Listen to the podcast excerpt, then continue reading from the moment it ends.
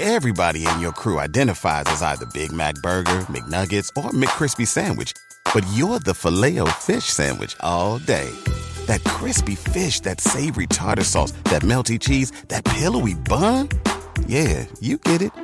Every time. And if you love the filet of fish, right now you can catch two of the classics you love for just $6. Limited time only. Price and participation may vary. Cannot be combined with any other offer. Single item at regular price. Ba da ba ba ba. Ever wondered how a book gets made into a movie? Or how to master the art of cooking? Either way, we've got you covered with the Two Guys from Hollywood podcast. I'm Alan Nevins, a literary agent and talent manager. And I'm Joey Santos, a columnist and celebrity chef. On our podcast, we're going to be serving you a fresh perspective of the entertainment industry alongside our favorite celebrity guests. As we like to say, we don't dish, we serve. Listen and follow Two Guys from Hollywood on the iHeartRadio app, Apple Podcasts, or wherever you listen to podcasts. We'll talk at you soon. SportsGrid.com. Betting insights and entertainment at your fingertips 24 7 as our team covers the most important topics in sports wagering real time odds, predictive betting models, expert picks, and more. Want the edge? Then get on the grid. SportsGrid.com. All right, throwback on Coast to Coast on a Pain Free Friday. We bring in uh, Brian Siano Mafia to talk about Fight Island tomorrow night, another UFC card. This is a big one. Adesanya and Acosta, uh, people have been waiting for it. We've been talking about it. It's yeah. finally here. And uh, now we finally get to hear from you on this show today uh, who you like in all of these fights. Break it down for me, Moth. Well, we're going to stick to the top two for the picks. The, card isn't a stacked one for a pay per view. You know, considering how good the last one was last week, that the free one on ESPN Plus, this one leaves a little bit left to be desired, which is going to be the problem sometimes when you do the Abu Dhabi cards. Is that you're bringing so many people from internationally? It's pretty much the focus of it is the international fighters. So get a little bit of the uh, less stacked as far as the American fighters they can't bring over there. So right now, looking at this card, uh, the main two fights are the best ones, but they're two good ones. They're two title fights here. Top one, of course, is Adesanya versus Paulo Costa for the title there at middleweight. Adesanya is the belt holder. This is only the second time, Scott, in the history of the UFC, as far as all the male divisions, that you've had two undefeated, undefeated fighters meeting for the belt. The first time was Rashad Evans versus Lyoto Machida back in 2009 at UFC 98. So this isn't something you have often with two guys that are undefeated. I'm leading Adesanya. Adesanya is, you know, a badass, the Last Stylebender is a guy that knows how to counteract just about everybody. Now, of course, is tough. He's big. He's strong. He's a guy that's very brutal, and he's going to come in there and try to force the action. But that plays right into what Adesanya wants. You know, Romero didn't do that. Romero was staying back. He was trying to counter as well. That's why that fight was so boring. All these other guys that have come forward against Adesanya, they eat it it cost them because he's so long and lanky and so good at countering at different angles that it really hurts them. And that's going to be the situation here, I think, with Costa. Uh, Adesanya is a little bit younger, not much, 29 to 31, 19 and 0, 8 0 in the UFC. Costa 13 0, 5 0 in the UFC. Both of these guys just beat Yoel Romero in their last fight. Adesanya is going to have a big advantage here. He's only three inches in height, but eight inches in reach and five inches in leg reach. So every time Costa starts to get close and try to close his distance, this guy's going to have at least half a foot where he can smack him with his fist, or his elbows, you know, at least three or four inches there, five inches on the kicks. That's not easy to get inside that kind of range there without taking damage. That's going to be the problem for Costa. That's going to be what he has to see if he can do is get in there and mix it up. That's what he wants to do. I think this is going to go over the two and a half rounds. We haven't gotten over totals for a lot of times with uh, FanDuel. They don't usually do the round totals. They do will it go the distance or not both these fights, they have totals here over two and a half. I like both those, especially this one. I think Costa's already said he's not going to just chase him down. He's going to come forward. He's going to try to cut off the cage. I think he's smart enough that he's not going to just come barreling down at him. He's going to try to pick his spots. And because of that, and out of Adesanya's length, I think that's going to make it go a little longer. These five rounds, he knows he has to calm down and be ready and to go a little longer than usual because you know, Costa, four of his five are by KO. Last time uh, was a decision by Romero, but he doesn't. That's the first time he went to the third round. He's never gotten to the third round except his last fight. Adesanya's been in the fifth round and to the end a lot of times. Three wins by KO, but five by decision in the UFC. Two of his last three five rounders have gone the distance. So I'm going with the over two and a half. And I like that to go into the, the third or fourth round at least. We'll see if the strikes by Adesanya add up there against Costa and finish him there. And it's a good chance of maybe going points. If you want to take a chance on that at plus 180, you can win that way. But I'm just sticking with the over two and a half and Adesanya on the money line. Looking at the other fight, Reyes versus Blachowicz. Uh, is, uh, you know, Polish guy, 37 years old, a kickboxer there. Dominic Reyes, last time we saw him, of course, was against Jon Jones, where he should have won the belt, but they gave it to Jon Jones a decision. That's the only loss on Reyes' career. Again, I like the over two and a half in this one because these guys know it's five rounds. They're going to feel each other out. Both of them have power. So I think they're going to sit back a little bit, try to feel each other out in the first round, round and a half. Eventually, we'll get the action we want, and they think it's going to be a finish there. But I'm expecting both these guys to be a little more cautious in a title fight situation. All right, we welcome in our radio affiliate, Sports Grid Radio Overnights, Ferrall and a Bench, Sports Rage, and Bagels and Bad Beats. Go to sportsgridradio.com, get the Sports Grid Radio app. You can listen to every show, and you can watch us on our YouTube channel. Just search Sports Grid Radio. We're also on Mightier 1090 in San Diego and all of Southern California. Mafia, let's uh, go back for a second. Uh, describe sure. to me what you think it's like – fighting Adesanya if you're Costa and you see this guy uh, that's so dangerous in so many facets, in so many ways. What are you looking at when you're uh, when they close that door and you got this guy uh, coming at you uh, with the kicks and and with the counters and and his mm-hmm. quickness mm-hmm. and and his talent? I mean, he's one of the best in in the UFC. What's it like? Absolutely. I mean, I think one word to probably describe it best would be frustrating. Because, like I said, he is, he's so long and lean. You look at him, you see how lean he is. Like, come on, this guy, he can't hit hard.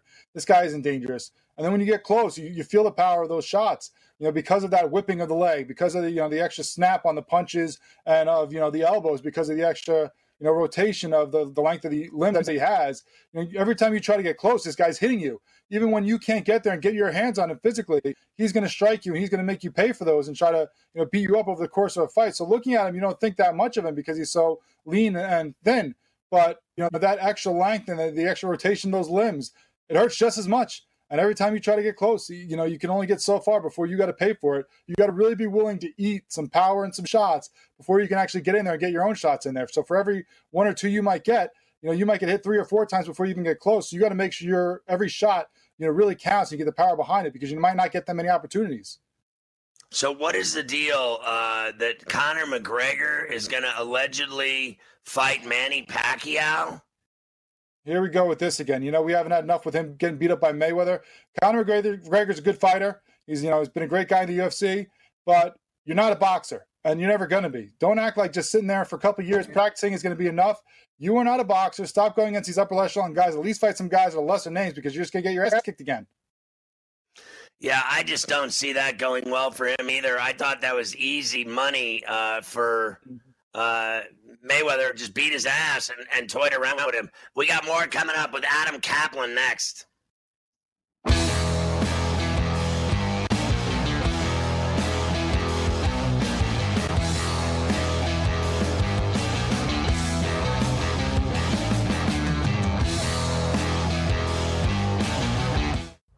SportsGrid.com. Betting insights and entertainment at your fingertips 24 7 as our team covers the most important topics in sports wagering real time odds, predictive betting models, expert picks, and more. Want the edge? Then get on the grid. SportsGrid.com. Hey everyone, it's Michelle Williams, and I love being able to share my story with you on my podcast, Checking In with Michelle Williams, where my guests and I get real as we share the ups and downs of our mental health journeys, and I'd love for you to join me. I'm still on my own journey, but I want to be transparent with you because as I was posting all the highlights of my life on social media, I was breaking down and too many people fall victim to the picture perfect image of the high life. So I created a space to discuss the good and the bad. We can laugh, man. We we gonna learn, and most of all, I hope to inspire you to go on this journey with me to better mental health. This is gonna be your church, your turn up, and everything in between. So join me on my podcast, Checking In with Michelle Williams, a safe space for every kind of person. Listen to Checking In with Michelle Williams every Tuesday, a part of the Black Effect on the iHeartRadio app, Apple Podcasts, or wherever you get your podcasts. There you go. All right. We're all back on Coast to Coast. And uh, we bring in Adam Kaplan, our NFL insider on Sports Grid and on Coast to Coast uh, to get you ready for pain day. Last night I hit the Dolphins on the money line to win and getting the three against the Jags. I thought, uh, Adam, that uh, Fitzmagic came out like, I mean, it was like nothing I've ever seen. I, I remember when Tannehill had those 25 straight, but he was really rocking at 20, whatever it was. I think they dropped it at 21. I could be wrong. What did you think of uh, his performance? It was stunning.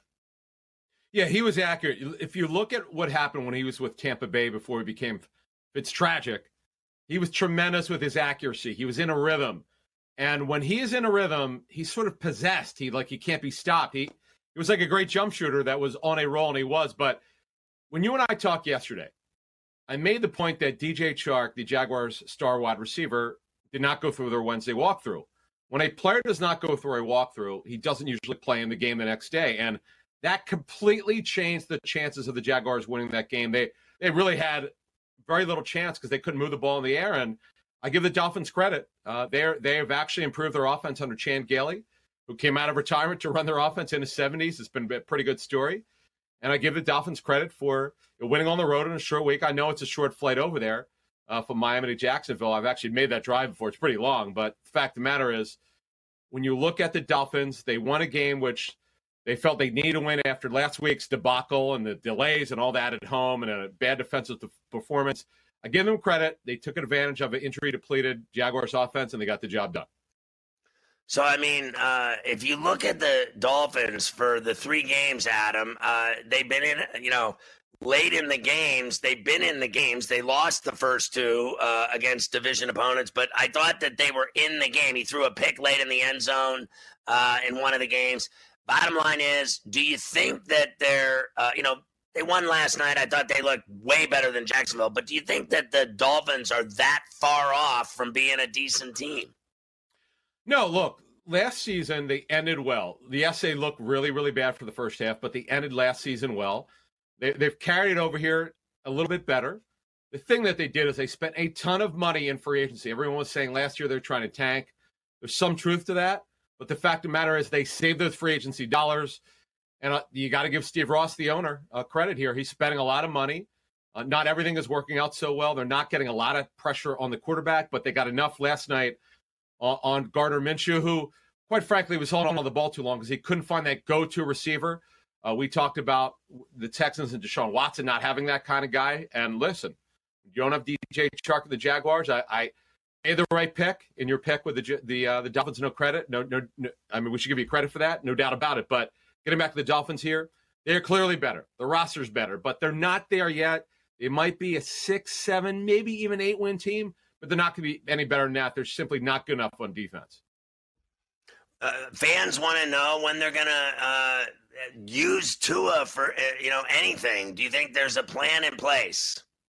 This is not the same situation with Jalen Hurts, the Eagles' second round pick, where he could do more than play quarterback. He actually played wide receiver last week for the Eagles. He was in for three plays, two as a wide receiver, one in the backfield. No, I, I don't see it. He's not a. I mean, you could do some wildcat stuff, but quite frankly, it's going to be once they're out of the playoff picture, he will be the starting quarterback. And quite frankly, again, they're better than last year. They're still not going to be a playoff team, although we have one extra wild card per conference. I think when you sum it up, Tua will get, I think, between six and eight starts the season for the Dolphins. All right, so let's talk about Henry Ruggs. Give me the update there. Yeah, it's too bad. So, talking to the Raiders, they felt better about his chances playing on Wednesday after Wednesday's practice. But what happened is he hurt his hamstring in Thursday's practice. It wasn't right. They, they, they felt like he was tightening up on him, so they decided to hold him out. I'm told they actually leave for New England in the Boston area today. They're not going to leave on Saturday. They're going to leave today. But Ruggs will not be with them. He's got an injury, so that hurts them. Remember, they're starting. They would be starting he and Bryan Edwards, or other rookie, who's a third round pick, who they're really excited about. So I believe they're going to start Nelson Agholor, the former first round pick for the Eagles he's actually played pretty well. He's catching the football. He's not hurt.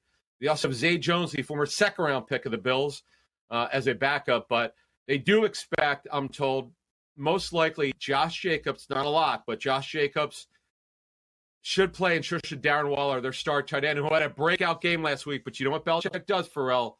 He shuts down your best passing target. And you could be rest assured if Waller plays, they're going to try to shut him down. So the the Jacobs is a hip, Waller's a, a little knee tweak, and and uh, they're both questionable, but they should play. And then what's the story? Trent Brown, he's he's out. He's not playing. He's got this calf injury. He's not practiced since week one, so that's the right tackle. That's not good here. And uh, look, the Raiders had a terrific win. There's no question on Monday night, but they got down early, and I give them credit for coming back. But remember, Michael Thomas didn't play in that game. They travel three time zones. This is a long flight, as you know, from Vegas out east. Five and a half, six hour flight. I think they're going to get smoked. I really do. I think the Raiders are going to get hammered. We talked about this yesterday. I just don't think coming off an emotional game like that that they're going to show up and beat this Patriot team with a quarterback like Cam Newton on the other side who played terrific football. It would shock me if the Raiders won this game on Sunday. So, uh, Adam, uh, the Andrews injury, we were talking to Dr. Yeah. Chow earlier. He thought they might move him over to guard because he was talking about playing and actually snapping with his other hand, which I just do not believe would go well at all. Uh, and you're saying that he's out completely. They're not doing any of this. Yeah, they actually listed him as out on the injury report because they're not going to, this late, they're not going to move him to guard because to ask him to do that at this late date, I mean, you, I've seen teams do it, but they're not doing it. They already list him as out. So I think twice in the last 15 years as a team had a guy listed out on Friday. They actually had him, then they took him off the out list. It happened to be the Bengals with Marvin Lewis years ago. They did it a couple times, which is almost never done. So let's talk about this interesting story that you're saying about uh, Sam Darnold with the Jets, that the front office uh, isn't tied to him because they didn't draft him. Are you telling me that they don't like uh, Sam Darnold and they're getting tired of it? No, no, I'm not saying that, but I wanted to point out because people are talking about if the Jets have the first pick overall, will they take Trevor Lawrence? Just remember that Joe Douglas, this general manager, inherited this quarterback. Now they have to build around Sam Darnold. Douglas came in after last year's draft. This is his first free agency, so he's got to build this roster. And they have so many injuries, by the way. They they've got, in my count, eight to ten key players on both sides of the football that will not play this week. It's going to be hard for them to compete. And you're right. You and I talked about it last week. They looked terrible. They were not competitive uh, last week against the Niners. Now they got to travel to Indy. and you come off of a good win. This game should not be close. You never know in the National Football League, but they're bad at running back. They're beat up at wide receiver. They, I mean, they're really right now. Three of their top four receivers are either not playing or, or would be playing with an injury. Chris Herndon's not even being used as a tight end here to catch the football. He's being used as a blocker. They're an absolutely brutal football team. They traded Jamal Adams. They're almost, almost at the non-competitive point. So, what'll happen is this: they'll look at, they'll assess the situation. Sam Darnold is certainly their guy for now. I'm not arguing that. But just remember, when teams inherit a player that's not theirs, they have to make a decision. We'll see what happens if they have the first overall pick. But the Jaguars also in that, uh, with Gardner Minshew, has played pretty well. Let's see what happens next year who's got that first round pick and that first pick overall. So, Mafia, stay by your phone tomorrow because you never know. Douglas might call you up to play for the Jets because they're so desperate. They could use Mafia 6'5, 240. Uh, he's the only Jet fan left I know still standing that might be able to play in the game. Where, where, uh, respectfully, I got a, uh, I got under a minute.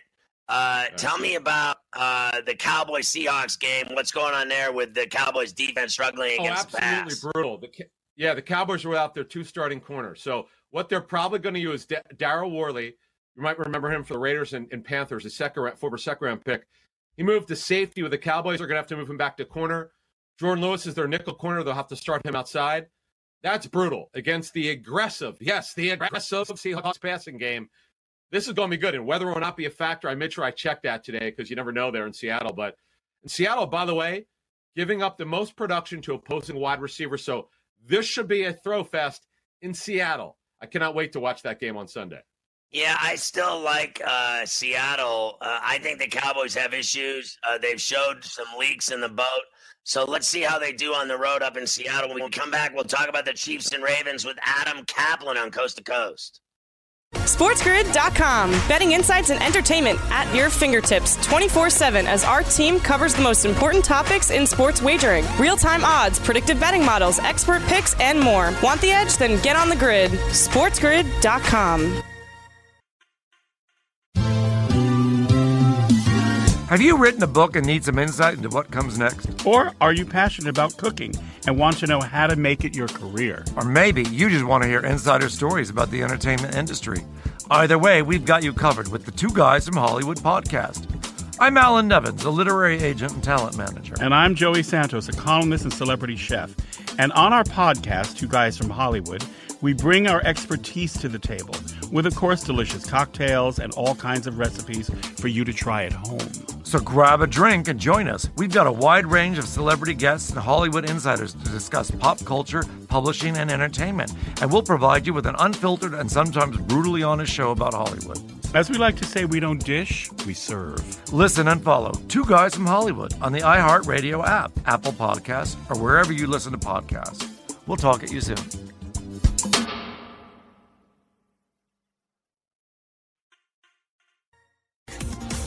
We love uh, Cam Stewart. Check him out on Game Time Decisions with our boy Morency. Top of the hour uh, to you, Mister. Uh, have a great weekend, Cam. All right, so uh, Adam Kaplan is back uh, for our double shot on a Pain Free Friday on Vision Styling uh, with our Inside Skinny on Pain Day. Before I go on to the Ravens game, I want to go back for a second, just so I'm clear on this on the Jets. You got Fant, George Fant to tackle, Crowder. Perriman, all out. Uh, yep. The coach, Gase, has said anybody with a pulse could play. I've suggested Mafia at 6'5, 240. And they're getting 11 and a half uh, in that game. So no respect at all. Do you think that Zero. the Colts are good enough to bury them? Because I haven't seen that from Indy. Now, nice win, I'll give you. But I, I haven't been that blown away by Rivers and the Colts. I like watching the young kid Taylor play, though. Listen, the Colts aren't a great team. They're they're an 8 8 9 and 17, but the Jets again are almost to that non-competitive point. They're trying hard, but they just don't have the roster. They've been so beat up on injury uh, at both sides of the football. They're not strong the offensive line. They're very bad at running back. They're beat up at wide receiver. They're so far down. Braxton Berrios, who was thought to be their sixth receiver, would be starting. Guess what? He too was added to the injury report today, Ferrall. So again, if they could get Don Maynard out of retirement, maybe he could suit up for the Jets, but he can't. So right now, the Jets will take this beat up offense, no pass rush on defense, and try to hang in there. It's going to be very, very difficult. Never say never, but I agree with you. This should be a Colts blowout.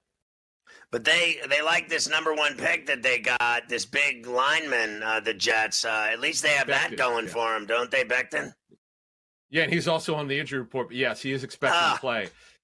Yeah, it, it's uh, it's really incredible. This is my 21st year of covering the National Football League. I've never seen it this bad, particularly with serious injuries, ACL injuries, and the like.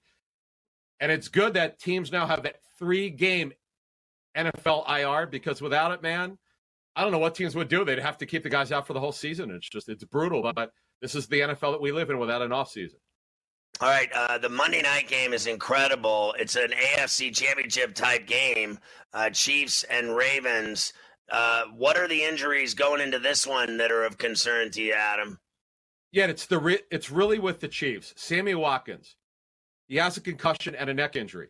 Now, my understanding is he did very light work today. That gives him a chance. He's still very questionable to play. Let's see what he does tomorrow. Saturday's their last day of practice. Sunday's the walkthrough. If he doesn't play, Demarcus Robinson, the veteran receiver, is listed as his backup. But Mecole Hardman would also, the former third round pick, second round pick, he would actually see an increased playing time as well. But that certainly would hurt them. He had a really great week one. But I'll tell you what, when you look at this game, though, the bottom line is it's very, very even. Your your Steelers, the Ravens, the Chiefs, those are my top three teams in the AFC. Yeah, and what about uh, Tavon Young? And and so what? Uh, Marlon Humphrey would go if Tavon uh, Young has the knee. Is is he out? Uh, is that yeah? He's out. He probably yeah. He's he's their nickel corner for the Ravens. He probably will not return this season, so he's definitely not playing this week. So what they'll do is Marlon Humphrey, who could play inside or outside, he'll probably play more of slot corner. Jimmy Smith, you might remember him. He was a longtime starter who's now their fourth corner. He he will have to play more snaps. And you know what the Chiefs do. They spread you out. So to me, if I'm Patrick Mahomes and, and I'm Eric Bieniemy and I'm Andy Reid, I'm going to probably come out throwing a little bit more. To me, that's where you're having that advantage. It's so hard to get to run against the Ravens. They're too big up front.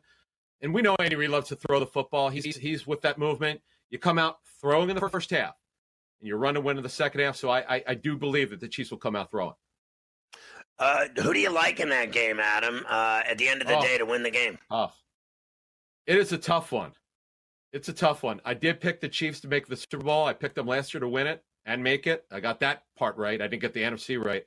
but I'm going to pick them to win this game. And let me just say one thing about home field. I've talked to at least a half dozen coaches. They all agree it's it's nothing like it used to be. The only time it really means something is when you have to travel. Just because you have to get up, you got to get on a plane. But home field, it's crazy. You, the players players say and coaches say you could hear yourself.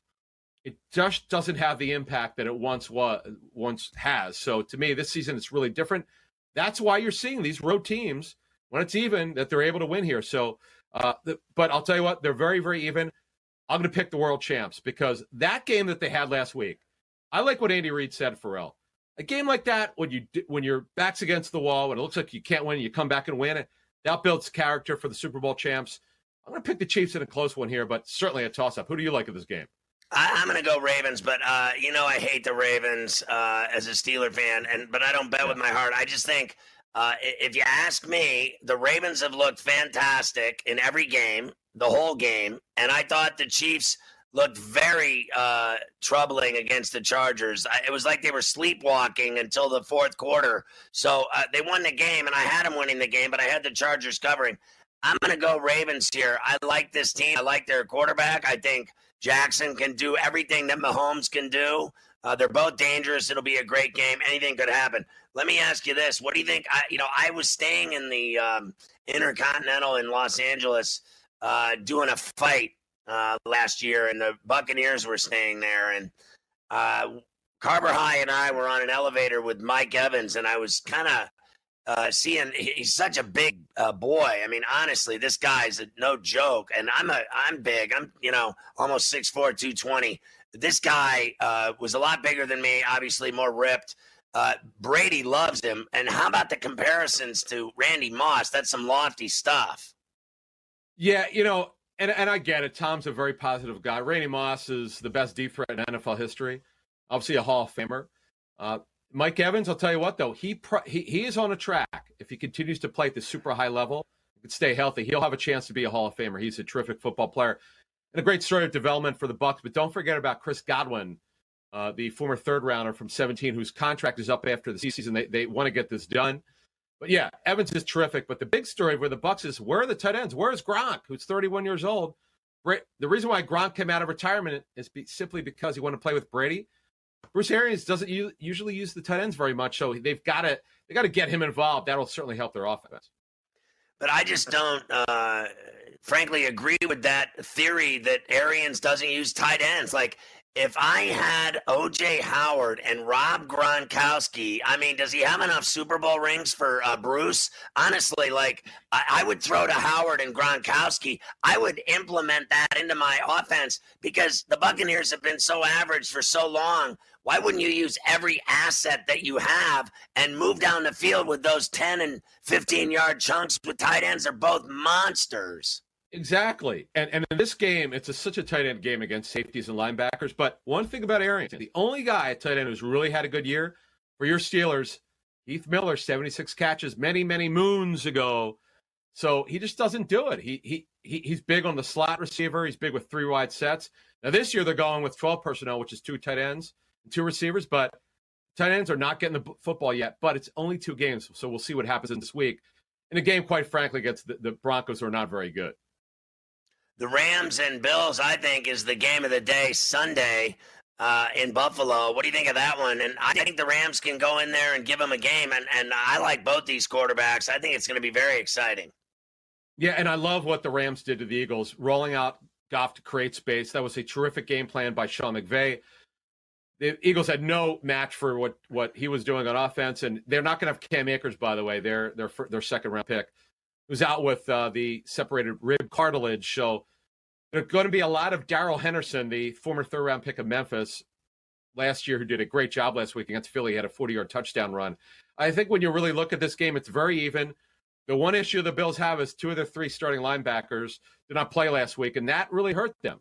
I, I thought that hurt them against the Dolphins, who, as we said earlier, really made it a game. I think it's a tight game yes, the Rams, they were able to fly out east and, and, get a great win for the time zones. I'm telling you, home field does not mean as much. I think this is a tight game, but I'm going to pick those those Bills. Yeah, they want to they want a hard they, they want a very close game. But look at our guy Josh Allen, who was incredible with Stefon Diggs and getting the getting it done in the air. I'm going to pick the Bills. I think are a little bit better football team. How uh, do you think these desperate teams are going to do? Uh, the Vikings, the Eagles, the Lions. Uh, these are teams. The Falcons. They're all desperate. Like I thought. Frankly, they didn't act it, but the Dolphins were desperate last night as well. Eagles blow out the Bengals at home. The Bengals are awful. Their their their defense is really bad. Geno Atkins, their star defensive tackles out. That's going to crush them against Miles Sanders and the Eagles running game. Uh, the Lions, they're so beat up a corner, kind of like the Vikings. The Cardinals will win that game. They've been a little bit of a surprise, but they haven't really played anyone yet. Let's go to the Vikings. They're without their two starting corners. Forget about it. The Titans, who didn't play great last week, they almost they almost choked, but uh, they won. They're going to win this week. They're going to get Derrick Henry going. Remember, the, the, the Vikings are without Danielle Hunter, who's an outstanding defensive end. The Titans will win that game in Minnesota. When you listen, you know it, as we've talked in these segments each week, when you're beat up physically, it's hard to win against better football teams. There's no doubt. I got 30 seconds. Uh, do the Falcons turn it around for all their problems? No. Trubisky's actually going to play well this week and they're going to win. The Falcons are also beat up. They're without Cam Sheffield, their, their best corner. The Bears are going to come out when they did not play well, by the way, last week. I'm told the receivers did not play well at all. They're going to bounce back inside. Weather will not be a factor and they're going to beat up that bad Falcon secondary, which has struggled mightily. And by the way, they're also without one of their starting safeties in Ricardo Allen, so that's not good when you're playing the Bears. 20 seconds, respectfully. Uh, the Texans, any shot at all in Pittsburgh? No. Well, let's put it this way. Deshaun Watson, you and I have chronicled this. He's struggling without DeAndre Hopkins. Your Steelers were winning. They're getting D- Dave DeCastro back at guard. Do not underestimate that for their run and pass game. That is huge, and they will win. And they will not they're going to win by at least seven to 10 points over the Texans. All right, Adam, great stuff this week. As always, enjoy the games on Sunday. Thanks, brother. You got it. Thank you. All right, there he is, Adam Kaplan on Coast to Coast. SportsGrid.com. Betting insights and entertainment at your fingertips 24 7 as our team covers the most important topics in sports wagering real time odds, predictive betting models, expert picks, and more. Want the edge? Then get on the grid. SportsGrid.com.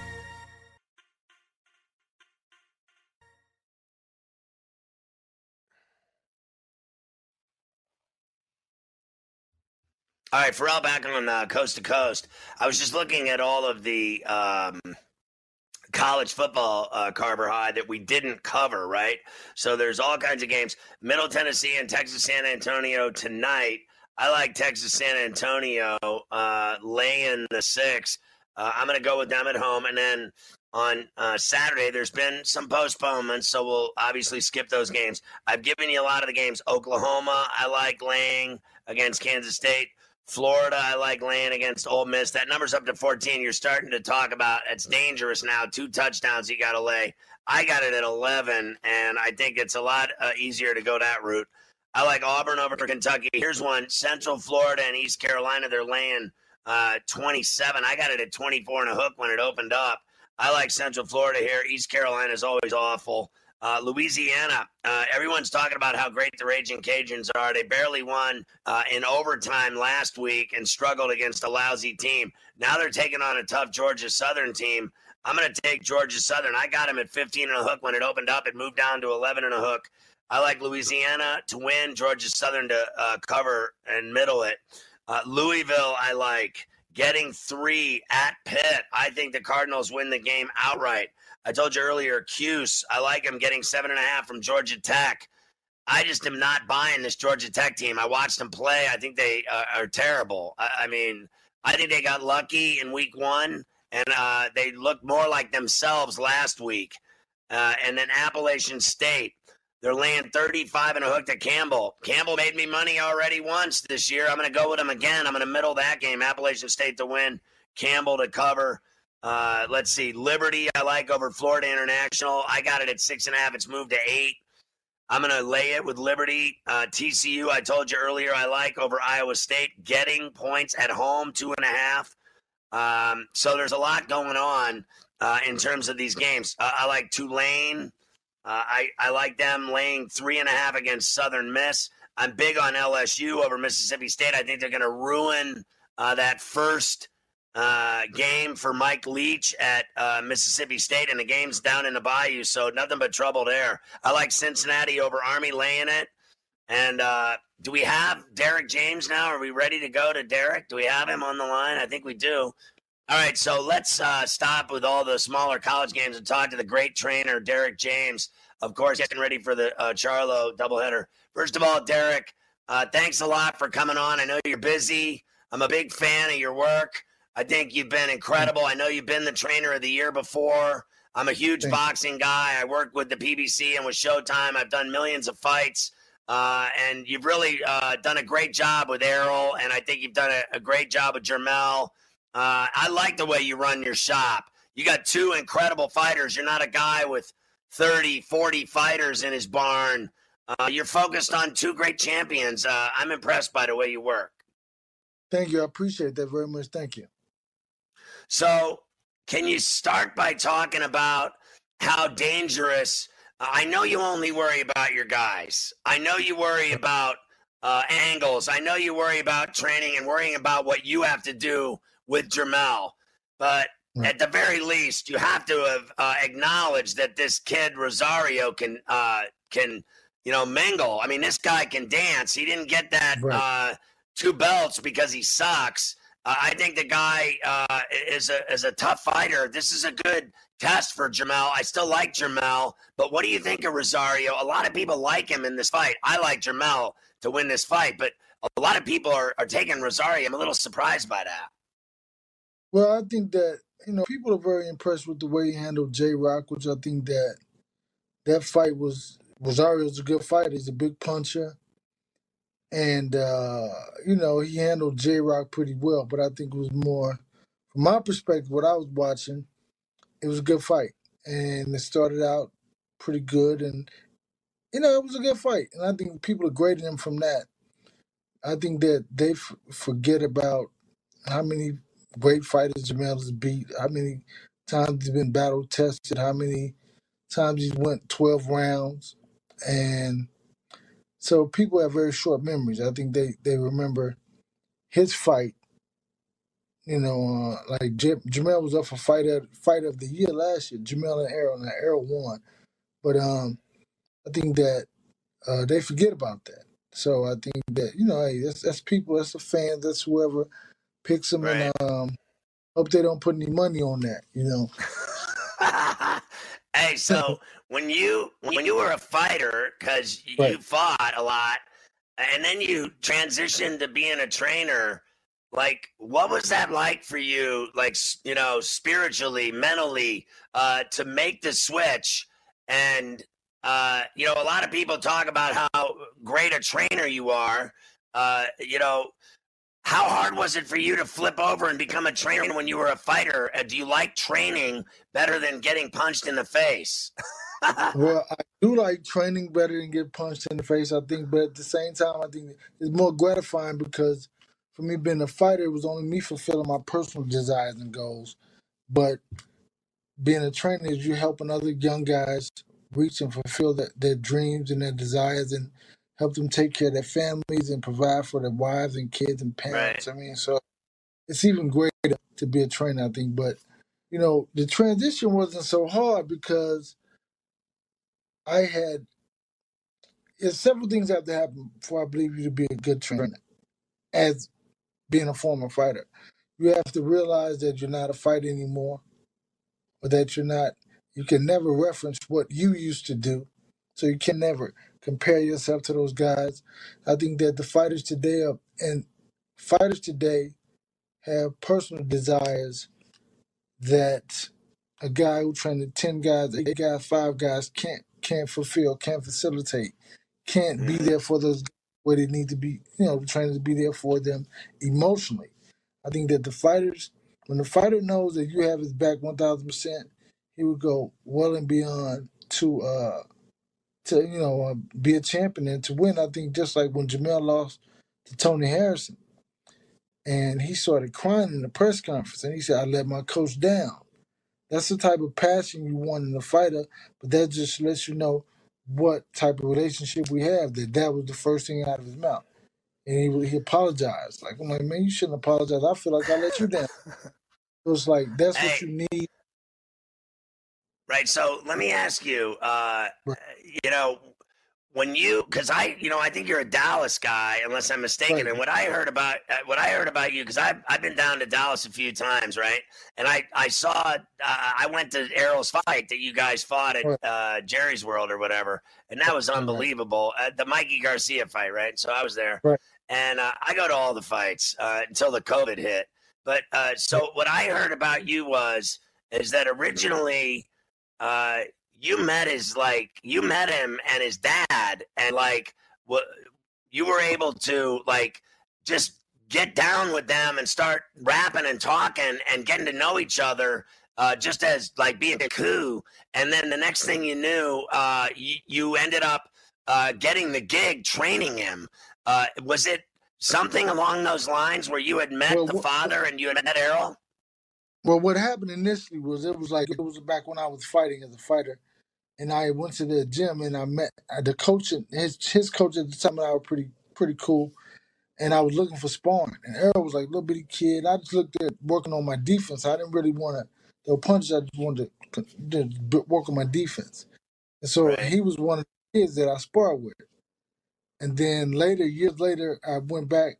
I went to a boxing tournament and the father was in the stands. And normally I sit on the floor, but I sat in the stands. And the, I, I was talking to the, he, the father was videoing.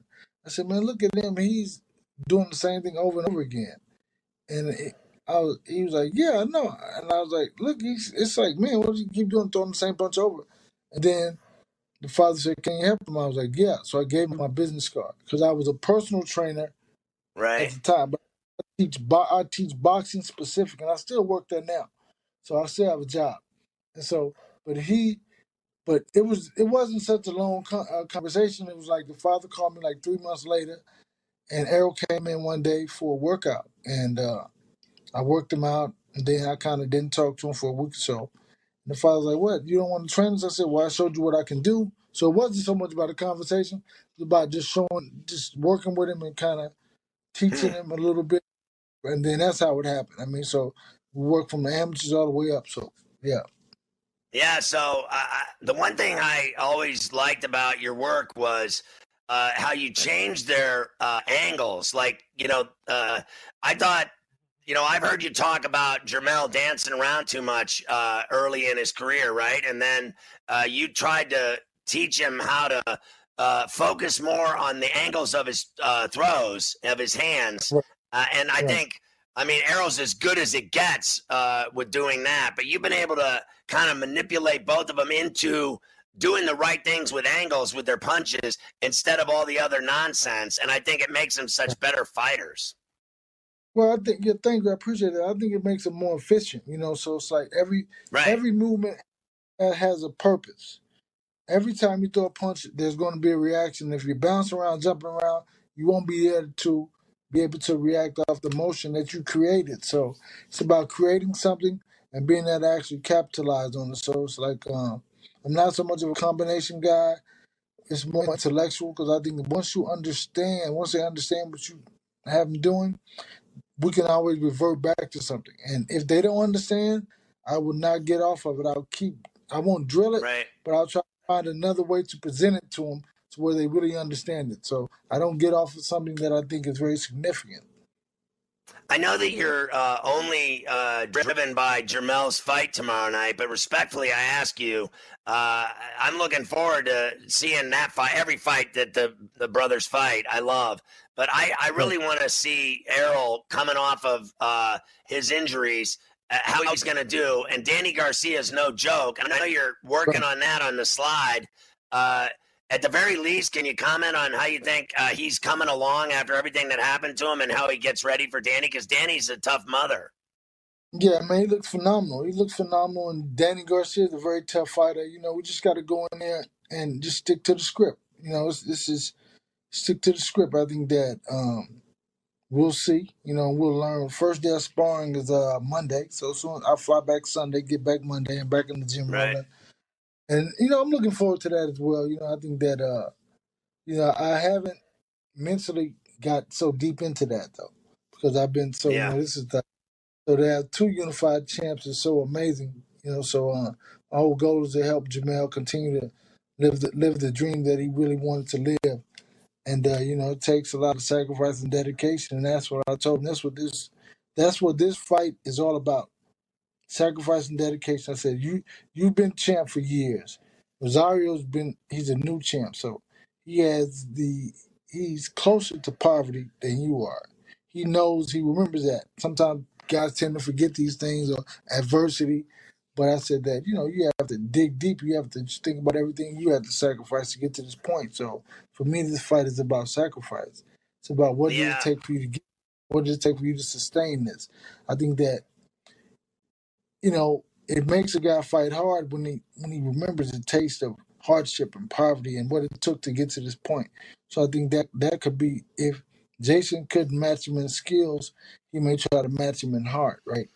So I think that you I think that he's gonna. Uh, I think he's gonna beat, beat his ass. Listen, I can't wait to see the Charlo doubleheader tomorrow night. Uh, Derek, thanks so much for coming on Coast to Coast. Uh, good luck with that and the Spence Garcia fight. I'm sure I'll see you at that fight. Thanks for coming on the show today. Thank you very much, guys. Have a good one. My man, Derek James, the great trainer of Jermell Charlo, with us. Don't forget tomorrow, Showtime pay per view. Go to the Showtime app, Showtime.com, and call your cable operator to order the fight. And you can see Derek James training uh, Jermell in the fight tomorrow night against Rosario. It's going to be incredible. It's Ferrall Coast. Fantasy Sports Today. The favorite to win the MVP in the NFL is Russell Wilson at plus 270. So before the season, SportsGrid.com. Betting insights and entertainment at your fingertips 24 7 as our team covers the most important topics in sports wagering real time odds, predictive betting models, expert picks, and more. Want the edge? Then get on the grid. SportsGrid.com. All right, Ferrall back on uh, Coast to Coast. Don't forget, I'll be on uh, Ferrall on the bench tonight, 10 p.m. Eastern. Go to our YouTube page and search Sports Grid Radio, or just turn on the Sports Grid Radio app, and you can check out uh, the radio show. And of course, Sports Rage, Bagels and Bad Beats. Uh, we're also on Mightier 1090 in San Diego and LA. So uh, all of Southern California, all of the West Coast, in fact, and we own Canada too, and Mexico. We need to go to Tijuana, Carver High. We really do. There's a lot of things going on uh, down there that could get us in a tremendous amount of trouble. Uh, six years ago, Derek Jeter played his last game on this day, and an opposite field game ending single in the bottom of the ninth inning. That was his last uh, game, last play, last hit. And then four years ago, tragically on this day, Jose Fernandez, the 24 year old all star pitcher of the Marlins, died in the boating accident in Miami uh, in the overnight hours, uh, speeding uh, in the boat and crashed into the jetty. Uh, that was a horrible night four years ago. Uh, SEC basketball is going to start conference play uh, 12 29 right before the new year. By the way, they're not going to have any people in Times Square for New Year's Eve this year, and the virtual ball drop should be as cheesy as ever, just like the Emmys. Messi slams Barcelona over how they treated Luis Suarez. I mean, come on, eh, the guy's playing at uh, Atletico Madrid. Is that not enough for him? I mean, can we just like let him go play somewhere else, or what's the problem? You knew Messi when they forced him to stay there at Barcelona this year that it was just going to be one thing after the next, and the whole year he's going to be moping and miserable. You knew that was going to happen. He doesn't want to be there anymore, so you forced him to be there, and that's it. It's just going to be one thing after the next, and this was strike one. A, a factory in Vietnam. Uh, caught washing, recycling, and selling 300,000 used condoms. What a grim thought.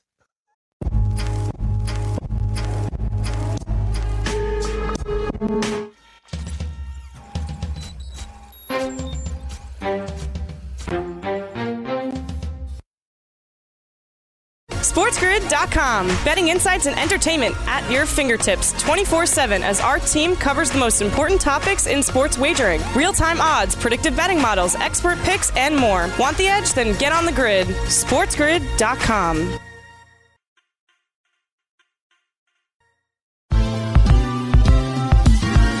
Ever wondered how a book gets made into a movie? Or how to master the art of cooking? Either way, we've got you covered with the Two Guys from Hollywood podcast.